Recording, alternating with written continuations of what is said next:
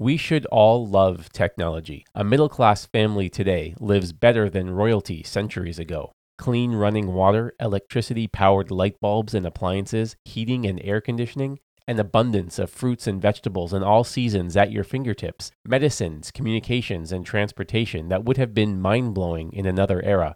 I'm sure you've all heard at least one of Arthur C. Clarke's famous three laws that any sufficiently advanced technology is indistinguishable from magic. The ability to create tools that improve our lives is the defining characteristic of human civilization. Technology is often an inflection point in the evolution of our societies, from advancements on the farm to advancements in the lab. Ask yourself not, is this the best we have, but is this the best we can do? And have the vision to know the difference.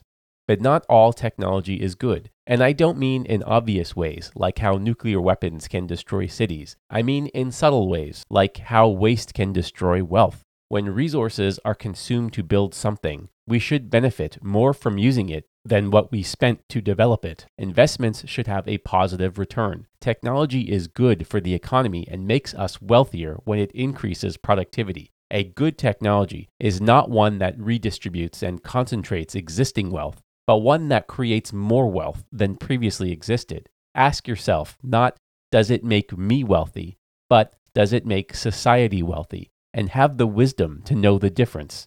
Economics is the study of our scarce resources land, labor, and capital. We should all care when any of the above are wasted. There is an old saying that, in light of all the noise being made by crypto and Web3, is more relevant now than ever. Just because we can do something doesn't mean we should. We shouldn't build bridges to nowhere. We shouldn't build ghost cities. We shouldn't dig ditches and fill them up again.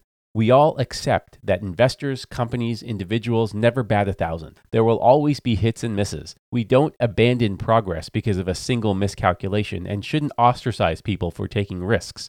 But when something clearly isn't working, we also shouldn't get married to silly ideas. Sometimes we need to course correct. That doesn't invalidate the experiment if we learn something from it, but be honest about what success looks like and when you didn't achieve it. Don't move the goalposts. Build things to purpose. Solve specific problems. Use the right tools for the job. Compare your solution to its centralized alternatives you aspire to replace and ask if whatever benefits you describe are worth the cost differences and clearly articulate the units you are using to measure those benefits. If your benefits are not measured in dollars, how are they measured? Sometimes a society is willing to sacrifice wealth for political or other reasons. If that's your goal, own it. But don't gaslight the world by pretending these innovations create wealth and have a positive economic return when they don't in aggregate. My challenge to the crypto and Web3 community is to be honest about the costs associated with your projects, the direct costs associated with operating them, energy consumption, financial crimes, gambling addictions, discouraging work, and the indirect opportunity costs of the things we could have built with all those resources deployed elsewhere. Look at both sides of the ledger, not just the benefits, and ask yourself not,